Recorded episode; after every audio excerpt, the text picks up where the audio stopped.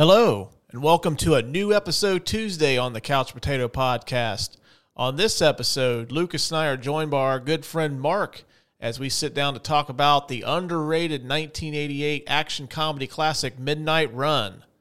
So that'll be pretty good. Uh, before we uh, kick things off this week, uh, thanks to everybody that voted for the Turkey Day Turkey Spectacular. Uh, that actually got quite a bit of uh, votes, so we were pretty pleased with that. Uh, the episode that won, we're doing No Holds Barred, the Hulk Hogan night. I think it's 88, 89. I don't know, something like that. Uh, the Hulk Hogan Wrestling Classic. So that ought to be fun. That's going to be dropping on Thanksgiving weekend. So thank you to everybody that voted. We had a lot of great choices. It was pretty difficult to choose. So thank you so much for voting. So without further ado, I present to you Midnight Run. Robert De Niro does the shooting. Don't move, I'll shoot you right through the glass. Charles Grodin does the complaining. This is not good.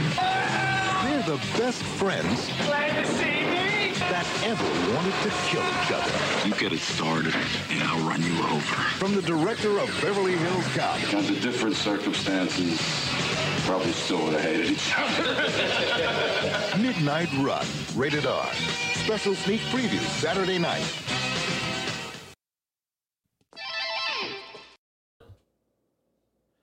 Okay, and welcome back to the Couch Brotato Podcast. Uh, with me, usually, is Lucas. Lucas, what's going on, man? Can't say always anymore, No, I can't say always anymore. but I'm on a roll this time. Yeah, this is two in a row. That's right. Yeah, well, Well, maybe. you know, busy dude. I you can't blame me. Well, you decided that the working a second shift job to support your family was more important than the show that we do for free. I know what a dickhead I am. Yeah, I know, real sob. Um, we also got a special guest with us tonight. Uh, the guy that's the inspiration for the Oh Daddy series of romantic novels, Mr. Mark Dyer's back with us this week. Mark, what's going Thank on, you, dude? Russ. Oh, not much. Sunday night, you know, Yeah. hanging out. Well, you know, like I, I'm trying, I'm, I'm working on giving you like a really good introduction. I, it's still work in progress. I see that. The ultimate dad, Mark Dyer. Yeah, professional dad, I guess. Mark Dyer. I don't know if my kids would agree with you. You know, uh, I dropped my kids off today, and I seen uh, my mom was watching uh, Father of the Bride Part Two, and Steve Martin was wearing a long, baggy denim shirt, a uh, white T-shirt, real baggy khaki pants, and white shoes, and you were the first person I thought of Don't have that shirt. anymore. Mm, Anymore. Got sold at a garage sale a couple years ago, right? wrong. I probably did. Yeah, yeah. Okay. We'll go with that. All right, Sale. good deal. All right, well, uh, on this week's episode, uh, you know, a lot of times we do movies that are pretty much for the masses. You know, we've done The Dark Knight, we've, you know, we've done some big hits, but then sometimes we like to do ones that I dislike or Lucas just likes, and this is one of those this week. Uh, we're doing Midnight Run, which is one of my top ten all time favorite movies. And Lucas actually just watched this for the first time the other day. Am I wrong? That is correct. Yeah, I had never seen it. I actually really never heard of it. I heard you talk about it a few times, but you know, this came out I believe in '88. I was born in '87, so you know, I was one when this came out. Mm-hmm. So I hadn't really even heard of it. Yeah. Um, what did you think? I thought it was excellent. It was funny. It was fun. There's like, you know, I'll get into a little more specifics about uh, um, Alonzo, but uh, like his the way that he was played. But yeah, I thought it was actually really excellent. Good. I know uh, I struck out with you on Dirty Work a few weeks ago, but I'm Yeah, glad that movie sucks. no, it doesn't. But I'm glad that a movie that I recommend recommended to you finally pays off. Um, Mark, you're around my my time frame. When's the first time you seen Midnight Run? You know, and I knew you were going to ask me that, and I'm thinking, did I just watch this when he mentioned it when we were talking Voodoo when we worked at Best Buy? I'm like, no, no, I've seen it before. I think um, when I was in college in Columbus, I had um, time where I would go to the library in Columbus, and they had a massive like film library, and I, I would pick like a week where I'd watch like somebody's movies. Like I mm-hmm. did De Niro, I did Al Pacino, I did Marlon Brando. So I think I did probably this movie during that run because I know I've seen it. I just don't mm-hmm. remember exactly when. But you know, because I would go to the library, get a stack of VHS tapes, take them back to my apartment. You know, get as many done as I could within a couple days. Before you had a, a lady friend come over, right? Yeah, I guess. We- that's that's that's the first wife. We won't talk about that Sensitive subject. ever. Well, I'm glad I'm not the only one. I used to do that too when I worked at a video store. I would just get on an actor run and just like rent like everything that I could possibly get a hold of from them. Like that's how I seen Serpico for the first time. That's how I seen uh, Dog Day Afternoon. I seen a lot of De Niro stuff for the first time. Yes. doing that. Um, for me though, like I seen Midnight Run. I know some of the movies we've done were part of the the old HBO Showtime run that I used to watch a lot of as a kid, and Midnight Run was on cable all the time as a kid. This is one of those movies that I would catch. You know, like the scene where uh, the FBI and the mob's chasing after De Niro and Grodin, or I've caught it to where you know uh, Dennis Farina tells his lawyer to have a cream soda, or you know, like hey, more on number one, put more on number two on the phone. I'd always catch it at some point, like okay, I'm gonna sit and watch this for a little while. Plus, this movie is very influential in my life because it taught me how to swear the right way. Dude, they say fucker and motherfucker and fucking so many times in this. Uh, Mm-hmm. th- that's right up my alley.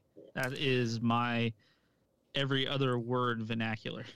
I was going to mean- try to keep track of how many times they said it, and I gave up after a while. I was like, all right, I'm just done. Like, I know they say it a When I, when I shitload. sat down to watch the movie again, um, and it, I saw R rating, I went, "Why is this R rated?" I don't remember anything that really stood out. And then De Niro starts, and I went, "Oh, okay, yeah, that's where this is going." Yeah, Um, his tirades were great. Um, Lucas, I'm going to ask you first. Um, when uh, you, since you kind of don't know like the whole like '80s run as well as like Mark and I, like the '80s was like the birth of the buddy, the mismatched duo that kind of always went on some kind of adventure, whether it's cops or whatever. Um, how familiar are you with that genre? Like you know, you got like Lethal Weapon. Pure Um, luck. I've, yeah, I've seen Lethal Weapon, but I'm not, you know, necessarily familiar with the the buddy comedy. Well, the only reason I even bring this up is uh, a few weeks ago on the Toy Story episode, um, producer Adam and I were talking about like the best movie duos. Because I mean, Buzz and Woody's obviously a very iconic duo, and I really struggled with trying to figure out, you know, at the time because it was one of those questions that just came to me like right before we started recording. So now I've had a few weeks to let this fester. So uh, I'll defer to Mark. Um, Mark, where would you rank like Grodin and De Niro in terms of like the buddy and the buddy duos of all time? I don't know. You see, your your problem. My problem here is that you you want this in your top ten movies of like that you love. For me, it, it's not there. So I don't. All right. Well, it was answer a good run, everybody. We will catch you next week. Since Mark wants to shit on it. that. Oh no, no, no! Don't get me wrong. I just, I don't know. I mean, I, I see it after seeing the movie again, but I don't know. I don't, the, the chemistry is not completely there as far as I'm concerned Really? between the two. Yeah. Uh, do tell. I mean, if you're going to compare it to say Lethal Weapon, you know that's that's got good chemistry with, with Mel Gibson and um, um, Danny. Oh Jesus, Danny, yeah, Danny. Glover, Jesus, yeah. Mark, come on, man. You're making us sound even more bush league than we already are. terrible. terrible. So, um, I don't know. I, I, I, I think the thing I like about this, as far as the buddy thing goes, is they didn't. We didn't get a white actor, or a black actor. You know, you got, and and, and, I, and it sounds bad, but just it's how it comes across. It was, it was two white guys going across country, and it. It, it kind of played against what was going on at the time as, as far as like the other movies that were out um because a lot of buddy movies have something that's like too completely different so and like you like we said earlier they, if you get into who they originally tried to try to cast which you can get into in a moment but so no i mean it's um, good i, I I just actually ha- I have to disagree with you, Mark. I thought the chemistry was actually really good, and I thought it worked really well because they were completely polar opposites in this movie. all right You know, one of them was like, well we, we get you, you got a category where we recast people and I got a couple ideas that might work a little better, maybe, but I don't know. I can't wait to hear this. Okay. Yeah, no, like I But I mean, I mean, I'm also, you know, I'm trying to come up with interesting things to say, but I'm not going to downplay the movie any, any, like anyway, because it's still, um, I don't know, it, it's a great movie. It really is. Well, I'm with Lucas. So, like, I think De Niro and Grodin are great together. I think, like you were saying, like they just are completely opposites to one another. And like I know, uh, like you know, De Niro kind of tones down his tough guy role a little bit, and I just think that I can't picture anybody else because, like, you know, we were saying we're going to get into who else was considered for this in a in a few minutes, but I don't think that if you really replace anybody, like you, especially Grodin, I think this movie doesn't work well without Charles Grodin in it. I mean, Um, I don't know what you guys think. Say like, I feel like the hard ass of De Niro versus kind of like the everyday.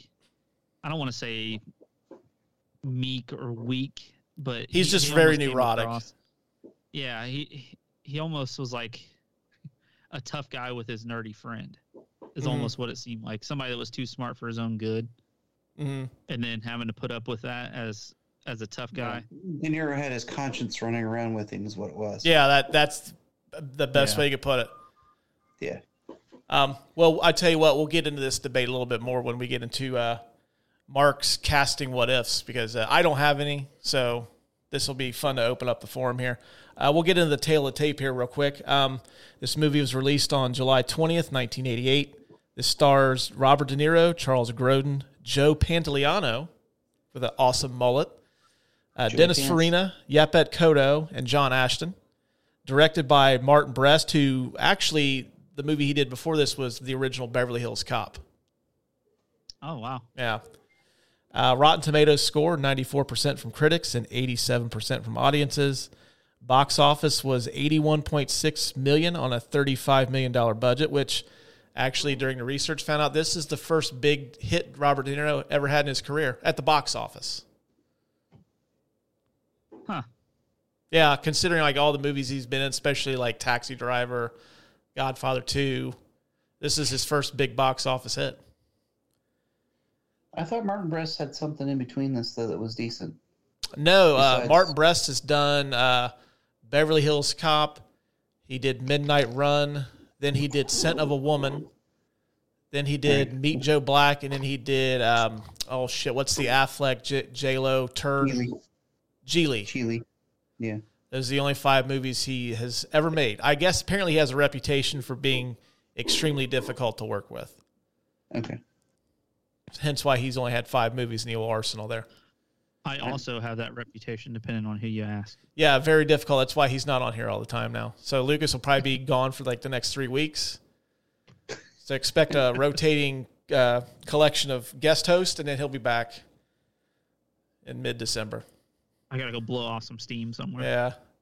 Um, this didn't win any awards, and streaming on Peacock and Netflix. Whoa. yeah. We go from not having movies being on any streaming service to where you got your choice of streaming services. I, I think maybe um, the reason Martin doesn't uh, do any movies anymore is because Gigli killed his career. So Well, I mean, let's be real. Like Beverly Hills Cop and this movie are fantastic. I, if you're going to give an, an Oscar for an actor of uh, Al Pacino's caliber, I think "Sin of a Woman" is probably yeah, no, it's it's you're more of a right. makeup Oscar. I think Yeah. that movie's okay, but not great. Uh, I think Meet Joe Black sucks, and Gigli is awful. I don't think it was as bad as they said it was. Honestly, What Gigli or Meet Joe Black? Both maybe. I don't know. Gigli. I tried watching it, I guess, but yeah, it's got some really dumb moments. That's just why. There's more than a few. Shit, shit, dumb yo. Yeah, exactly. I think that's on one of the reviews of the movie. It's just it says shit dumb yo, and then that's it. Yo. I think it's in the New York Okay, Times. Look, okay, moving on to his better movie. So Right. All right. Well, the re- William Somerset Research Corner. Um, I guess uh, funny story that uh, De Niro, I guess, wanted to go into uh, something a little bit more lighthearted because he had just come off the Untouchables. He'd done King of Comedy, And Of course, you know he's notorious for playing like either mob bosses or like these really dark characters. So he wanted to do something a little bit more lighthearted. And I guess he was really interested in playing the Josh Baskin role in Big. which I think is Tom Hanks is really good in. Yeah, I think De Niro comes off as really creepy as a 13 year old kid. Just a little. Definitely. Um, but he got turned down, which of course everybody knows that that role went to Tom Hanks. So he was offered the role of Jack Walsh in Midnight Run, which he of course got. And then um, I guess Paramount had the rights to this, and uh, when they first uh, decided to go forward with this, they had Harrison Ford lined up as Jack Walsh and Chevy Chase as the Duke. Now I I could I see could that working. Probably, I could. Well, I could probably see Chevy Chase working for Charles Grodin. Maybe.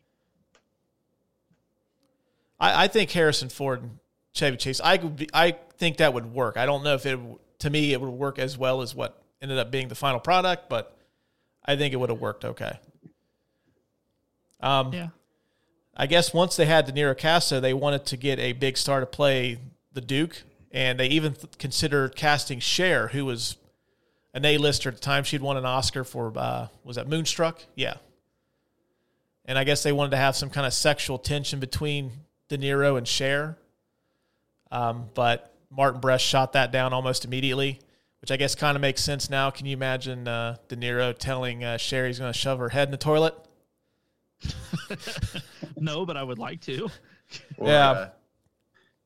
Hey Jack, you ever had sex with an animal? Oh yeah, I'm sure that. Mark, you're not coming with the big Cher impression tonight. No, no, no. Um, I guess after uh, the Cher idea got shot down by director Martin Brest, uh, they actually uh, reached out to Robin Williams, who expressed interest in playing the role, and he was going to come in and audition. But Martin Brest had already cast Charles Grodin to play the Duke because he liked the chemistry that him and De Niro had. Which uh, good thing Mark Dyer wasn't cast in this movie. We wouldn't have gotten Grodin and De Niro. Um, I could see Mark doing this movie. I really could. Like he, he seemed, you know, it's no disrespect, Mark. You're a nerd. I mean, that in the nicest way.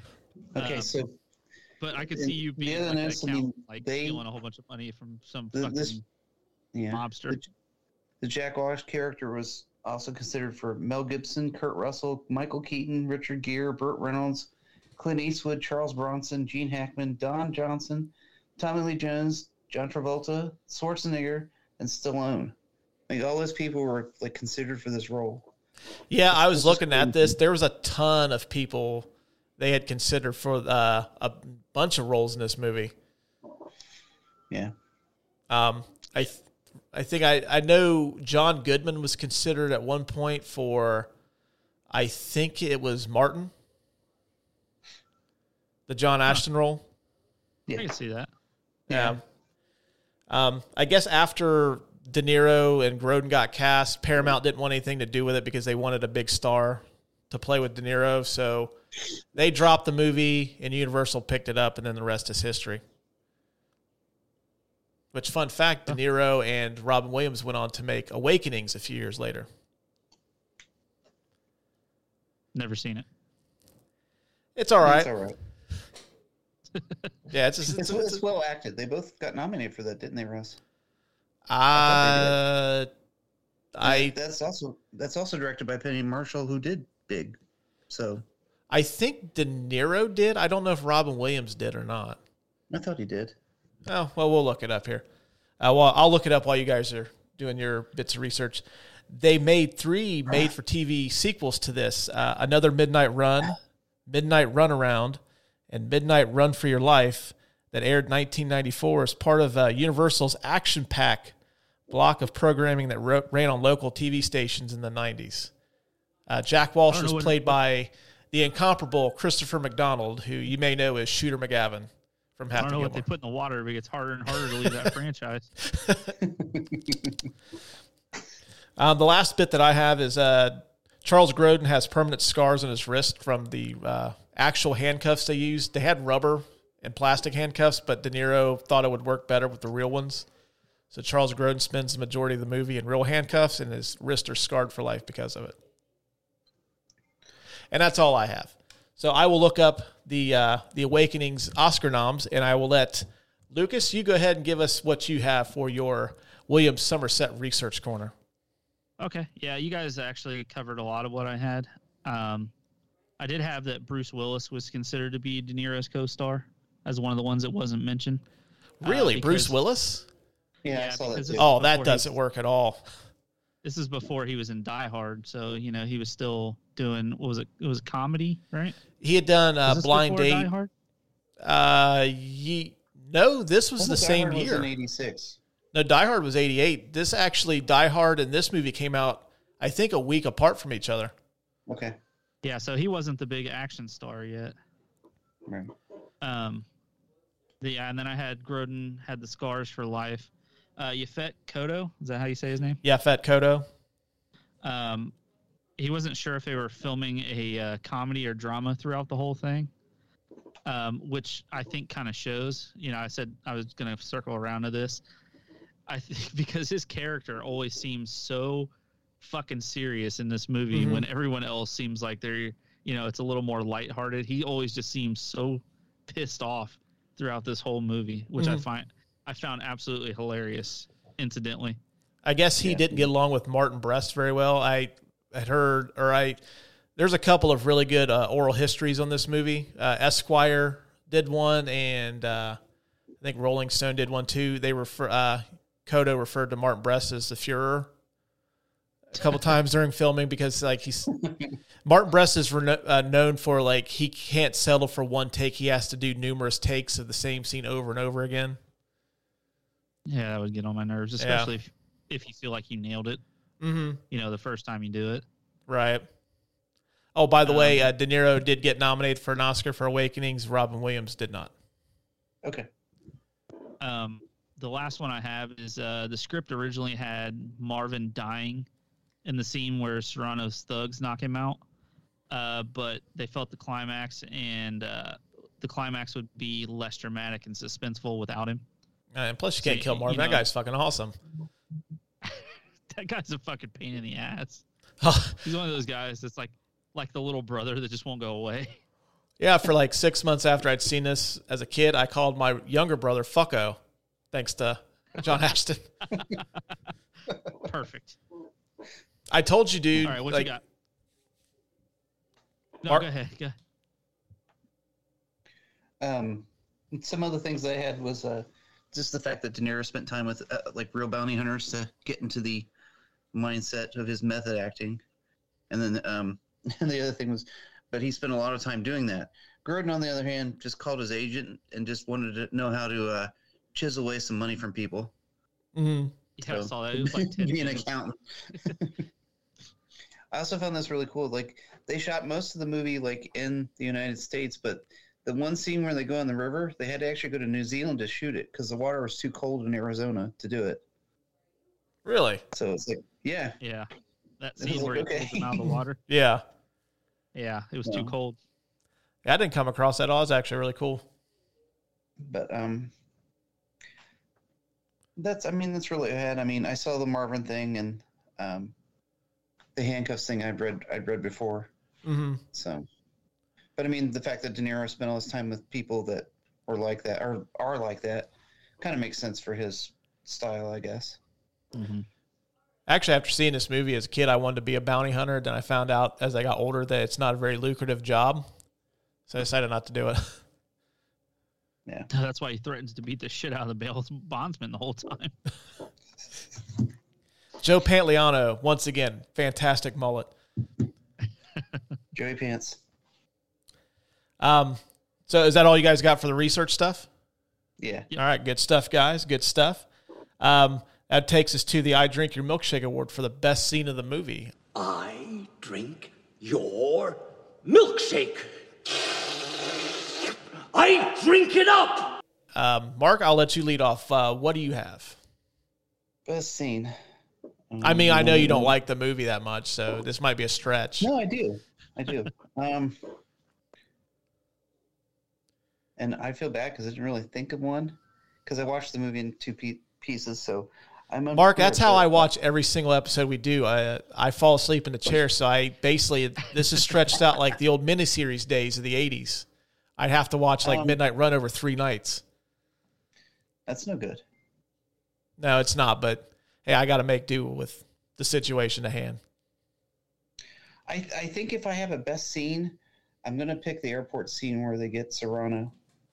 Just because with everything that this two characters have gone through, and you've gone through the, with them, and this two hours, this this payoff like really works really well for the movie mm-hmm.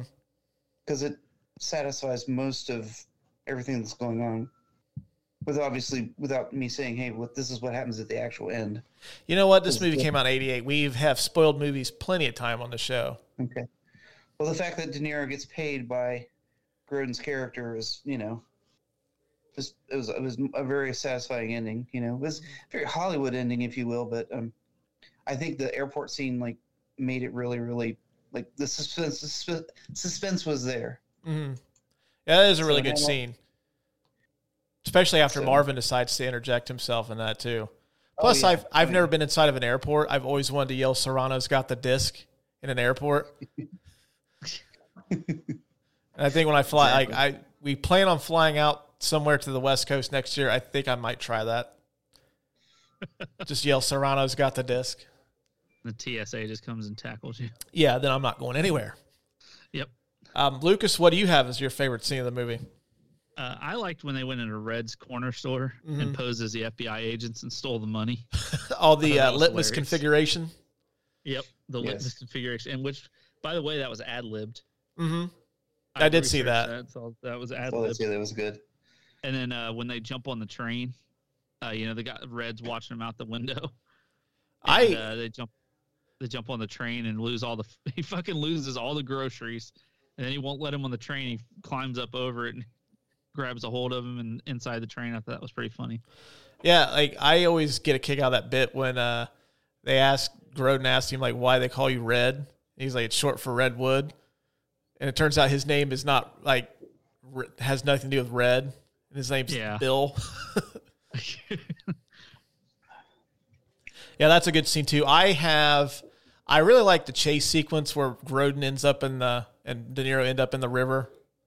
I like that whole sequence Oh, leading up to that. I always thought that was so cool as a kid when uh, De Niro shoots the blade on the helicopter and the helicopter spins. I was like, "Fuck, can you really do that?" You probably could, but it would be one. It'd be like a That- once in a lifetime shot. That scene, that scene's actually in the trailer. I rewatched it a little bit ago. Mm-hmm. I'm like going, he's he's doing this whole where he's squinking his eye and pointing the gun. I'm like going, uh, I don't know, Bobby, that's a little little overacting there, but I mean, it's cool when it comes out. So Yeah, I was. I I always thought that was so cool. And then of course you get like, just once again Marvin gets foiled. Oh man, that He- poor guy. He gets fucking punched and knocked out. Every, like, was it like five times in this movie? at least five times in this movie. Kind of makes you wonder if he doesn't have CTE down the road.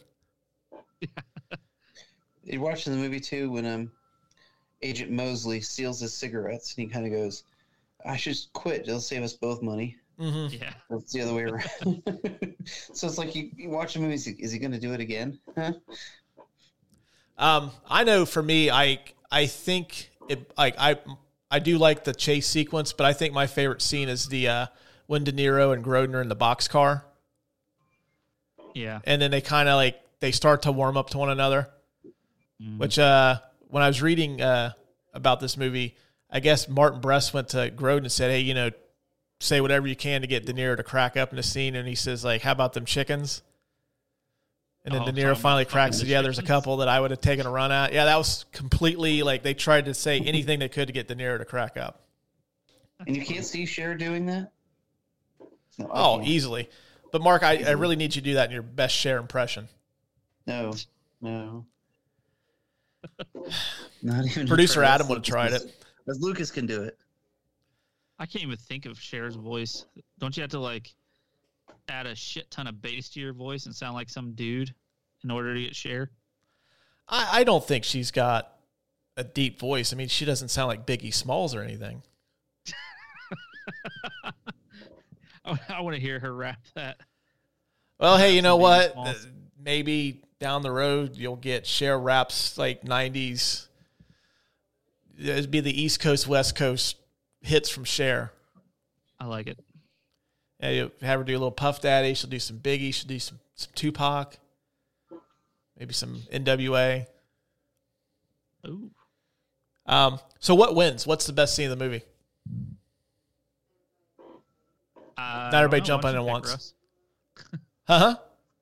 So why don't you be the deciding factor? Well, I'm going to go with my pick. Okay. I mean, it's Yeah, a good I like scene. the It's, scene it's hard to argue with it. yeah. All right, compelling stuff, fellas. Compelling stuff. All right, so we're going with the the boxcar scene then. Yeah. Okay. Yeah. All right. The I don't like sand. It's coarse and rough award. I don't like sand. It's coarse and rough and irritating, and it gets everywhere. I didn't really have anything for this. I think this movie's pretty well done throughout. There's nothing I would really cut out of it. Uh, Mark, I will start with you. Besides getting rid of the whole thing, what would you like to see cut out of the movie?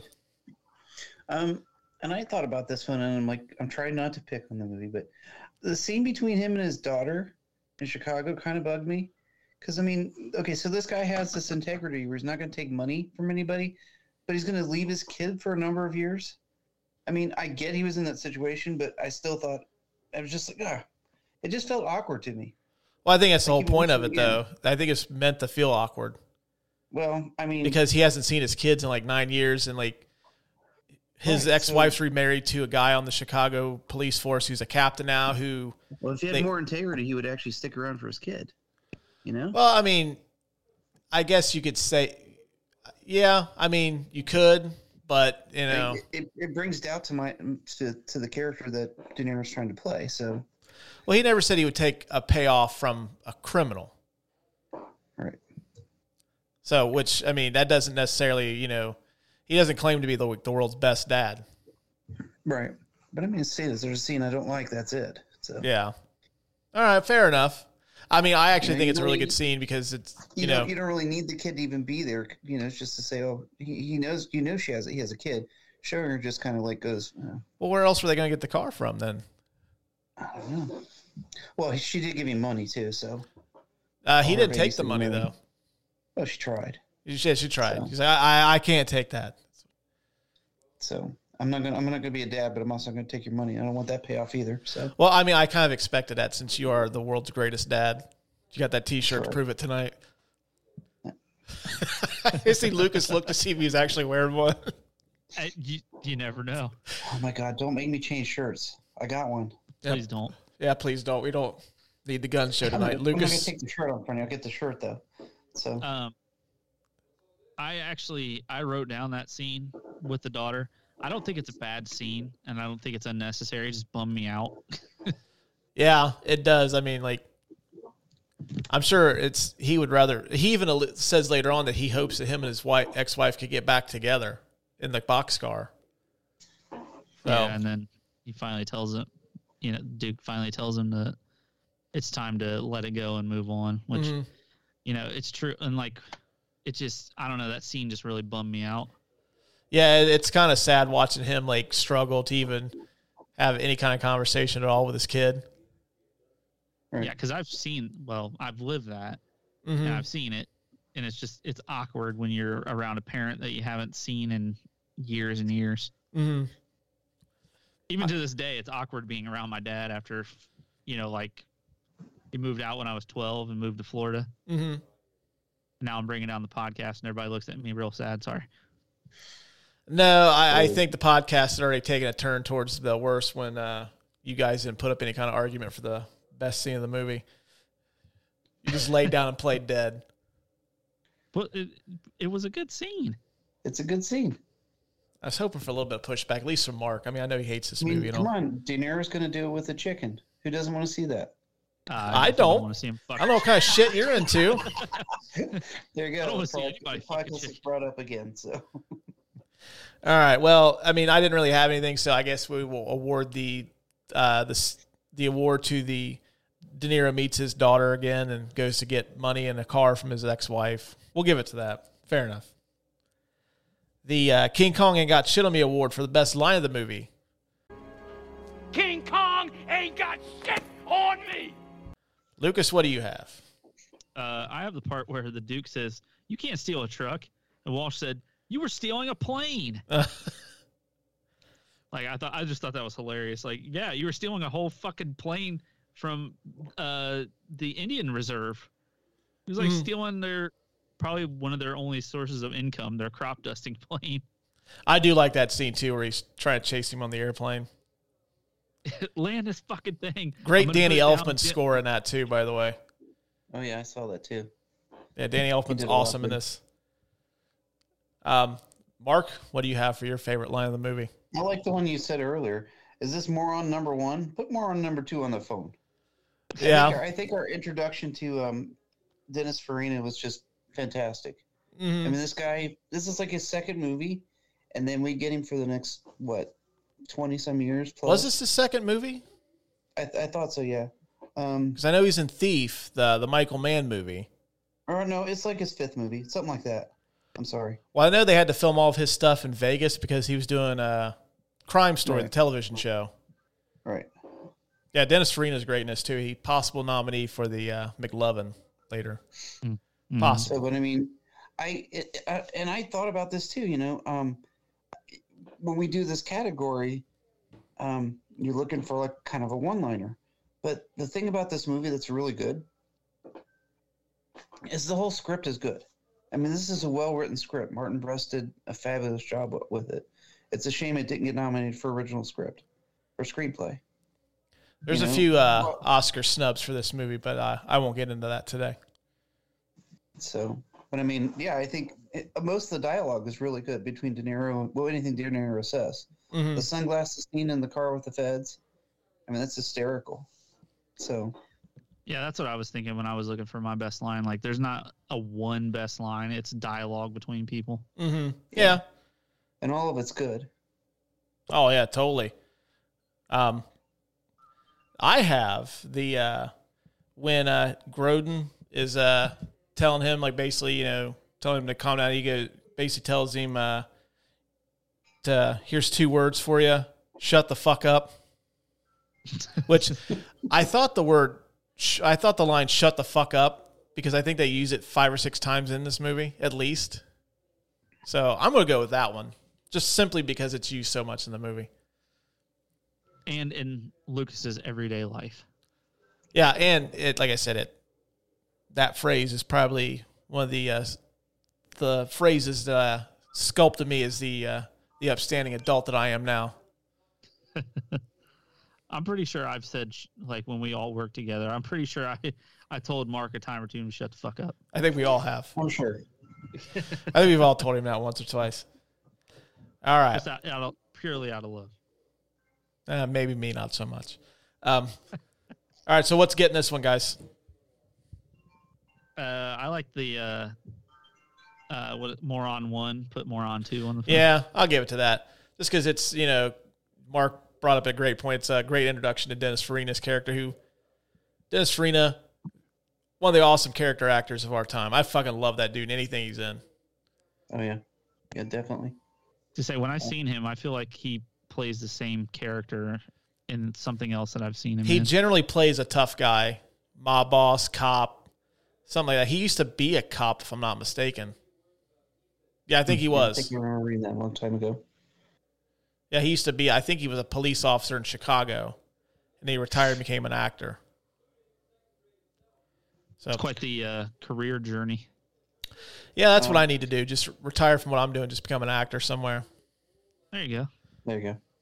All right. Uh, Dennis Dennis peaked a little bit when he hit hit get shorty. Oh, dude, actor- dude, get shorty. I f- fucking love that movie. It's gonna Oh, be a movie Oh, yeah. that we're gonna do down the road. Ray Barboni is fantastic in that movie. Yes, yes. Lucas, have you seen Get Shorty? Uh, you know, I don't know if I've seen it all the way through. I remember seeing some of it, but I don't know if I've seen it, and it's been so long. Lucas, look at me. Uh, yes, Look at Daddy. me. Yes, Look at Daddy. me. It's it's a I'm line. looking, I'm looking at you. Yeah, R- Dennis Farina kills it and gets Shorty. And as a matter of fact, oh. I will go on record as saying that I actually like Travolta better and Get Shorty than I do Pulp Fiction. Wow. Well, that's high praise. That is very high praise. And I think Mark's walking wrong. away now. He's like, "Man, fuck this shit. I'm out of No, no. here. This fucking Bush League, No, no, I agree with you totally. this. Bush League show." Yeah, D- D- Travolta just comes off as super cool in that movie, and then I think after that is that slow descent back to uh, direct to DVD stuff. After that, I mean, he made a lot of hol- like you know theatrical stuff after that, but like I don't think it got much better for him after Pulp Fiction and Get Shorty. It's actually funny you bring him up. I seen a TikTok the other day. The guy's got a goddamn 757 in his driveway. Yeah, he's a licensed pilot, isn't he? I don't Yeah. know. I thought he was. He's got a big old fucking jumbo jet in his goddamn driveway, though. Oh, you Wish don't? had that kind of money. You don't? If I've I got do, there's a. If I do, then it crash landed there. yeah, I've got one. Taking it to work tomorrow. Lucas, like, where that? yeah, Where at? I thought everybody had a jumbo jet in their driveway. and their Haas. in their Haas. All right. Um. So uh, we're giving it to the moron number one, moron number two. Okay, I'm good with that. Uh, now this is the category that I was curious because there's a lot of uh, guys that like great character actors in this movie. So this one I think was going to be a pretty good category. The McLovin Award for the best supporting performance. I am McLovin. Uh, I will lead off. Uh, my nominee is John Ashton as Marvin. Fucking love that dude. He always like gets the shit in the stick. He taught me how to say fucko. He's really Plus, he good. fucking opens his door and hits a guy while he's driving by, Yeah, which that just automatically makes you cool. feel bad for him because I know for a fact that as he gets older, he probably has CTE or some kind of neurological disorder. Um, and also got me thinking like, is John like John Ashton still alive? But like he never really like he was kind of big in the late '80s and then just fell off the face of the the earth. Like I didn't see him in anything really after after was Cop His biggest two. movie, his big, biggest movie was was Gone Baby Gone in 2007.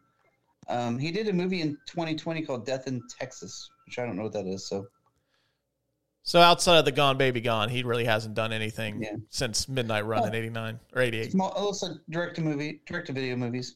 So he's been in stuff. You know, it's probably somebody you'll see. him- It just you have to take the time to watch the little stuff that it's probably not any good anyway. That so. guy should hi- fire his fucking agent because, like, between being in Beverly Hills Cop one and two, and this, should have had a bigger career. I mean, he at least been in a TV show. He, he, he did shoot some shows. It looked like. Oh, Could have been in uh, uh, NYPD Blue. Could have been I uh, can see that. like been the Dennis Franz character, he did a Law and Order. but he wasn't the star of a television show. No, no, no. It just bit parts. Yeah, see that guy, that guy deserves better. Deserves better. Well, that's my nominee. Uh, Mark, who do you have as the your nominee for the McLovin? Um, Honestly, I, I think it's a three way tie between Yaphet Kotto, John Ashton, and Dennis Farina. Mhm. Like all three of them, like in all three of their like points in the movie were really good. They're memorable, good characters, well written. Um, Carlo for characters too, so it's hard to have one stand out for the other, and each of them are like necessary for the story. Mm-hmm. Not so much John Ashton's character; you could probably do without his character. Maybe. Blasphemy. May, I said maybe, maybe. It's a good You foil to De Niro, but I'm just saying he's kind of um. It all works together, so Mhm. I But like you have to pick. You have to pick one. I, I'm gonna go with Yaphet. Okay, Better. I'm good with that. I just, just the whole. I'm Agent. Mo- I'm Agent Mosley. You know the whole thing through that. Just because, like Lucas said earlier, he's not sure if he's being serious or if he's doing a comedy role, so it comes off like pretty hard. Well, I would imagine between working with Martin Brest and having a fever throughout the entire production of the movie, Oh, yeah. probably Oh, put you in a cranky mood. All right, Lucas, who's your nominee? Um, I had two, but I'll just I'll just pick the the one. um, because I had Kotto and I had John Ashton, but I I actually d- like John Ashton better. I just think he brings, un- unlike what Mark said, trying to get rid of him. Nah, I'm just kidding. He he brings the comedy relief to this movie, Mhm. like just because you just imagine somebody, uh, just somebody that you're picking on, you know, over and over again, just fucking with them all the time, and then they finally, you know, get one over on you, Mhm. and then you still get one over on them. That's Yeah. the character, and it's just because we all know somebody that's like that. Mm-hmm. Here's this guy. We're gonna punch him in the face through the whole movie, for good reason too. And then he finally, you know, gets his guy and he makes a stupid deal instead of going to take the cash that he should have taken the right way. Mm-hmm. He fucks himself in that way and just ruins the whole thing for himself. So Right. Well, I mean, I guess it's interesting that you guys with your nominees that uh, kind of tells you how good uh, Kotto and Ashton are. That no one mentioned Joey Pants. Oh yeah, he was really. Joey. Joey's done. I, I think Joey's done that. I feel, I feel like he's done that sort of thing before, like that tone. I don't know. Kind of a slime ball. That's kind of like his thing, isn't Yeah. it? Yeah, it's kind of his thing. You know, I was thinking So- that when I was watching it. I, because you know me, I'm re- I'm not as good with movies as you guys are, but I remember people and I kind of remember remember characters, and I feel like he has done that in another movie that I've seen. Oh, Well, geez. see, I uh, looked. At, I, I looked at his um movies he's been in, and I went, "There's a bunch of those I haven't seen," and you know, we all know Goonies, you know, but then there's there's um, the Matrix. he's the pimp and risky business. But the thing is, is one of his better roles that's not slimy is he's in Bad Boys one, two, and three. And you remember him as that? Oh yeah, Definitely. yeah, but he's still like I don't know. It, maybe it's his just his distinct voice. Mm-hmm. Yeah. And he always just seemed even when he's like the captain, good guy in uh, Bad Boys, he still seems like a slime ball to me. Right. All right, so uh, are we giving this to uh, Yaphet Kotto then, since uh, you both nominated him for that? I don't know. I, I I'm good with either him or Ashton. Okay, Because two way tie. We'll good. give it to both of them. There you go. You can't go wrong with either one of them, like Mark said. Yeah, both. Uh, I don't know if uh, I, Yaphet Kotto just passed away recently, which is unfortunate because uh, we did have a twenty-five dollar gift card to Texas Roadhouse to award the uh, to the winner of the McLovin, but we'll That's save that for next bullshit. time. No, we didn't. No, we didn't. I don't have twenty-five dollars to my name.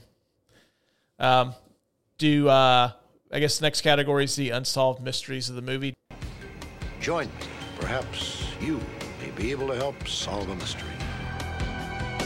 I had, I've kind of answered, uh, does Marvin have CTE in his later years?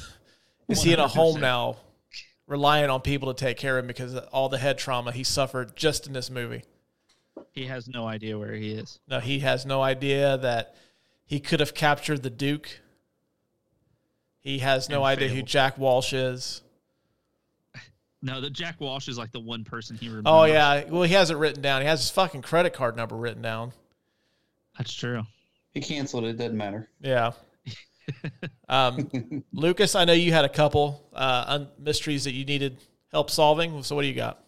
Yeah, why wasn't Mosley ever in trouble for having his badge stolen as an FBI agent? Well, I mean, for me, I think it's the fact they caught Jimmy Serrano. So all that shit gets swept under the rug. But before that, I mean, they didn't know that he was going to catch him, you know? I bet he didn't tell anybody that. Yeah, probably let it But his little fucking sidekick idiots knew. Dude, if that guy is staring you down, are you going to fucking rat him out? I sure as hell wouldn't. Like, oh, okay, boss. What stolen He badge? just, had, he just had that scene where the, he, the one guy comes up to him and he goes, "It's not going to be good news, is it?" He goes, uh, "No." He goes, I guess that's true. Yeah, I'm sure he probably didn't report his badge stolen at all. "He was in the heat of battle. It didn't matter." So hmm And at the end of the day, they caught Serrano, so all is forgiven. Just like, you know, De Niro impersonating an FBI agent didn't get him in trouble at the end of the day. That's true. Liable to get in much more trouble impersonating an FBI agent than losing your FBI badge. right, Also got swept under the rug. Hollywood Um, ending. So the Duke, uh, was set free, right? Mm-hmm. But he was still a bail jumper. So where do you suppose he went when he was set free? I think he's in a, on some island somewhere. With his wife or Yeah. no? Oh yeah. He, I know he loved her, but she was all the way across the country. I'm sure he he found a way to get back to her. I think they're I'm sure he left her some cash. Go, we're meeting here. hmm Yeah, I'm sure they probably come up with like if we get separated, here's point A. We'll meet here. I've got money stashed here. Go here, get money. Meet me down here, and I'll catch up to you. You think he stole the Native Americans' plane to get, where he needed to go? I don't know, man. Like the way that like once he gets him out of the plane, and the way that thing kind of just shimmies when it hits that car, I don't think that plane's getting very far. That's true. Those were my two unsolved mystery questions. All right, Mark, do you have anything that Not really. No, there's. Uh, I I'm mean, sure you've probably Hollywood movie, there's psychoanalyzed a lot of- everything. Like that, that doesn't make any sense. That's just bad screenplay writing. No. It's amateur hour here at Midnight Run. Okay, the last category we have is the Who Wins the Movie the I'm the King of the World award. I'm the king of the world. Lucas, who wins this movie for you? Uh, for me, it's the two main stars, but it could also be the director, and really it could be everybody, just because the movie is just a really fun watch. Mm-hmm. Like I feel like I, I saw online that they call it the Casablanca of buddy movies or buddy comedies. Um, I just I feel like yeah, I, I agree with with Mark in a way that that uh, it's an odd chemistry, but I bel and I disagree that I think it actually works really well. Um, and I think that's what makes this movie so good is the the difference in probably the type of human. Like I'm not saying Robert De Niro is a piece of shit by any means, but he's also definitely more of a tough guy than I would see Charles Grodin being. You know, so I feel like their characters they kind of mirror their characters a little bit in life. Mm-hmm. A little more hard ass versus more of a nice guy. Yeah. Um, so I feel like they play off each other really well. So I feel like those two win the movie, and then we all win the movie just by how much fun it is. Right. Um, before I get to your uh, winner, Mark, I do want to touch base because uh, we got rid of the Eric Stoltz Award because we couldn't. Usually, we didn't have any nominees, so I didn't bring it up on this particular episode. But since you did, I kind of want to hear uh, who you would replace in this movie. I'm guessing since you brought it up, it's probably one of the two main leads. Um, no, De Niro's fine. I mean, I, I here's the thing: the movie's so well written. I think you almost could put somebody like Harrison Ford in it, or Mel Gibson, or Kurt Russell in this movie. It's going to work really well. I, I know De Niro has his specific like idiosyncrasies and ticks and everything, and it works really well. It does. Um, but I'm like going, okay, so who can you cat recast to make it interesting? And Charles Grodin is one of these guys that, um, like, I'm like, you, well, you know who he is, but do you remember all the movies he was in? Really, Uh, fucking Beethoven, because when I was Yeah, growing up, fucking I loved yeah. him in that movie. dog movie, yeah, because well, I was I was a kid. right? I remember him. I remember him in um, uh, the Lonely Guy with Stephen Mark, um, with Steve Martin, which is an old '70s movie. But I'm a Steve Martin fan, so it's like he has that that type of thing. But I'm like thinking, who could play this role too? And I thought, well, um, I thought actually Martin Short could do it if he's not so like loosey goosey with his thing, but he could play it more straight. Um, I think the Robin Williams idea that they had was okay, but he was he's still too. Yeah, see, I don't like. Robin Williams in that at all. Like, No, I I think either, he too. would have went into just doing like bits, and I just don't think it would have worked. Right. And the other person I thought of, and I don't know why this character, like actor, came to mind, was uh, Stephen Tobolowsky. You guys like going, okay, who's I, that? I know who he is. I was just From trying to. Groundhog Day. He's Ned Um, Ryerson. Yeah, Ned Ryerson. Yeah. And I don't haven't know why seen this guy Groundhog would. Day in a long time. I don't remember. What do you think, Russ? Maybe no. No, no. I I think what makes it work so well is the fact that Grodin's not an A list star, and I think you're going a little too. too character actorish with Tobolowsky, you know? Like I mm-hmm. think Grodin was kind of perfect because he's he now the only guy that I could see doing this as well as Grodin would have been Albert Brooks.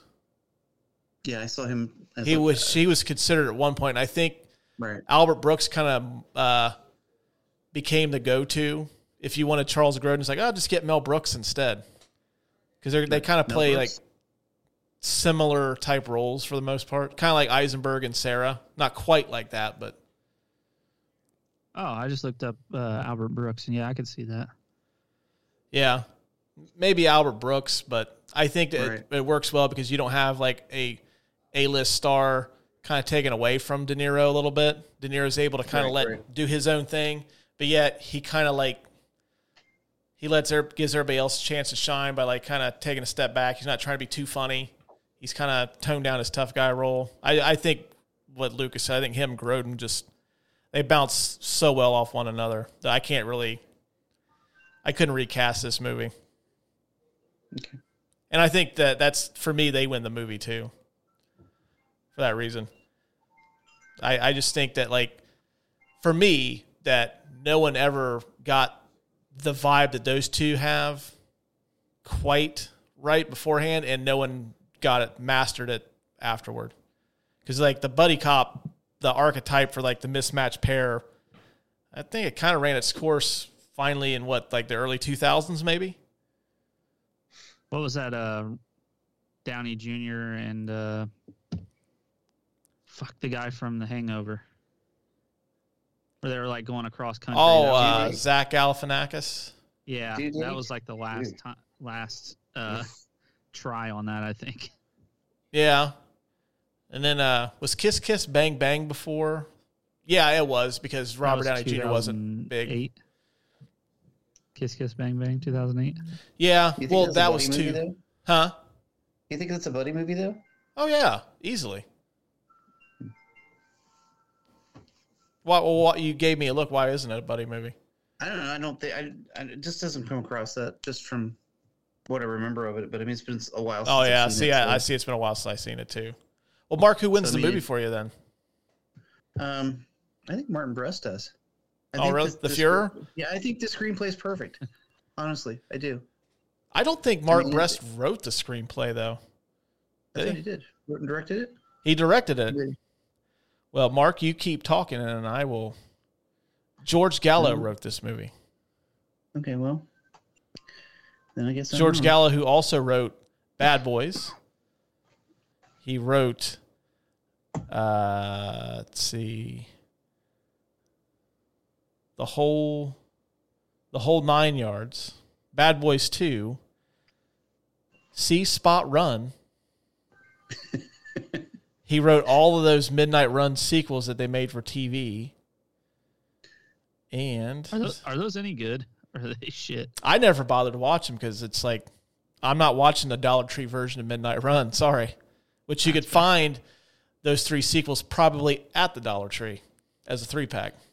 And by the way, I really like the whole nine yards. So if you're giving it to the to that screenwriter, uh, Mark, that's a good choice. I, I think I, I, I mean, I am. really I just movies. think it's it's a good script. I mean, we had a we had an issue with the just coming up with a with a really good, not really issue with a good quote line, but I mean, all the dialogues like entertaining, you know, Mhm. and memorable.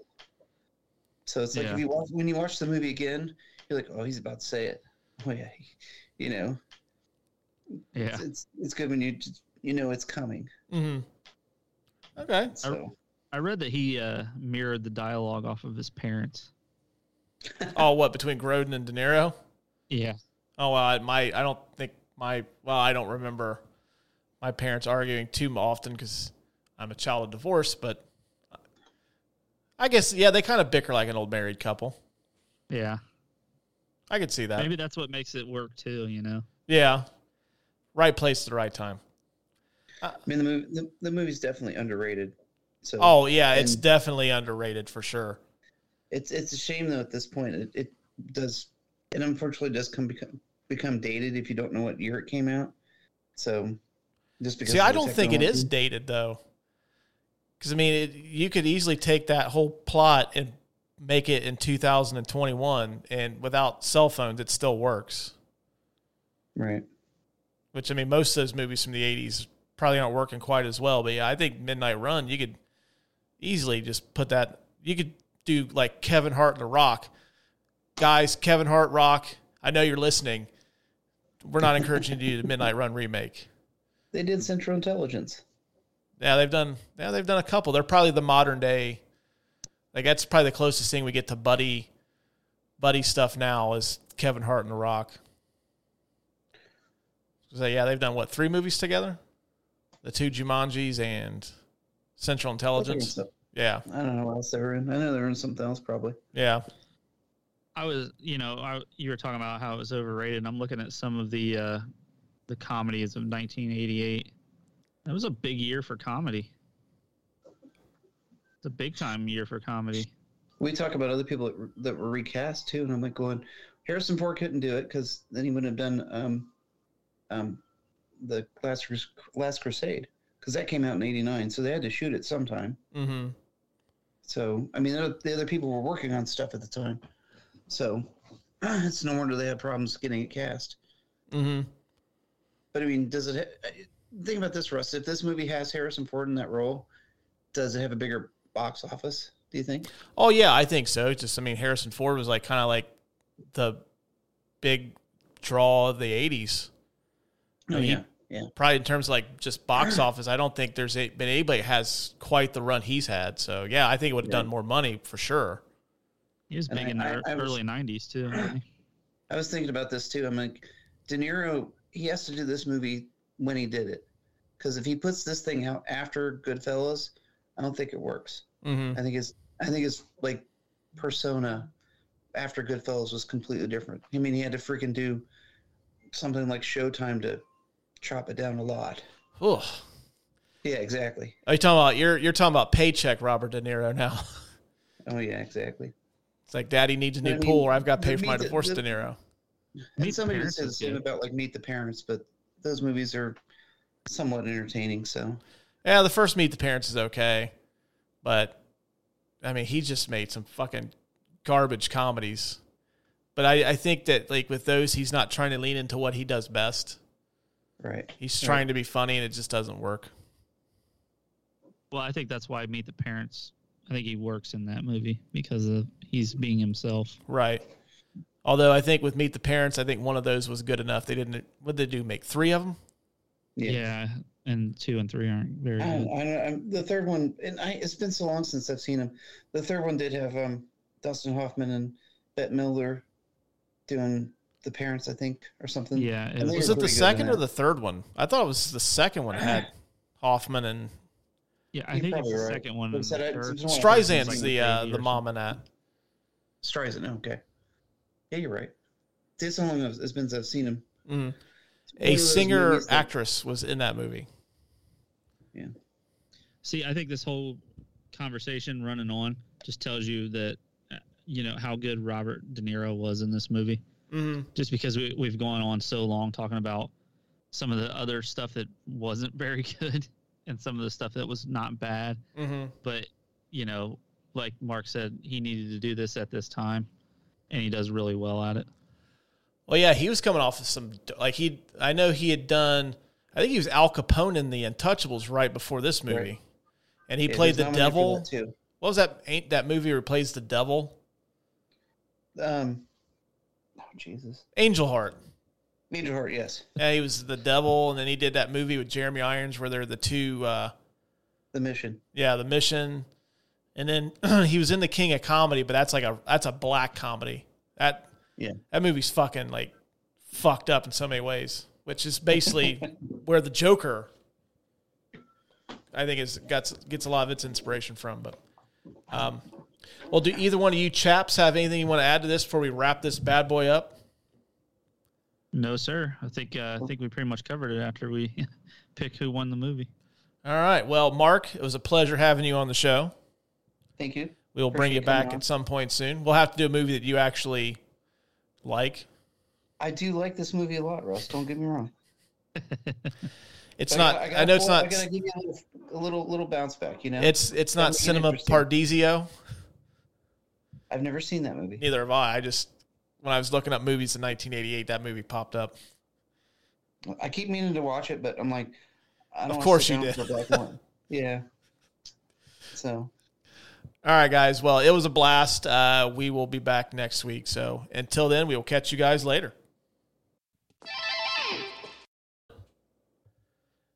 And that's going to wrap up this week's episode of the Couch Brotato Podcast. I hope you guys enjoyed that one as much as we did recording it. And if you haven't seen Midnight Run, I highly recommend going over to Netflix or Peacock and checking it out right now. It's an underrated classic for sure. Coming up next week, we've got Home Alone, which is going to be its 31st anniversary coming up. Wow, it's hard to believe that movie's 31 years old this week. So please check us out, uh, subscribe, listen wherever you get podcasts. We're on Apple, Spotify, pretty much all the major platforms. Uh, be sure to tell a friend if you enjoyed what you hear today. If you didn't like what you heard today, just forget you even wasted an hour of your day. Either way, we hope you guys have a great week and we will talk at you next Monday.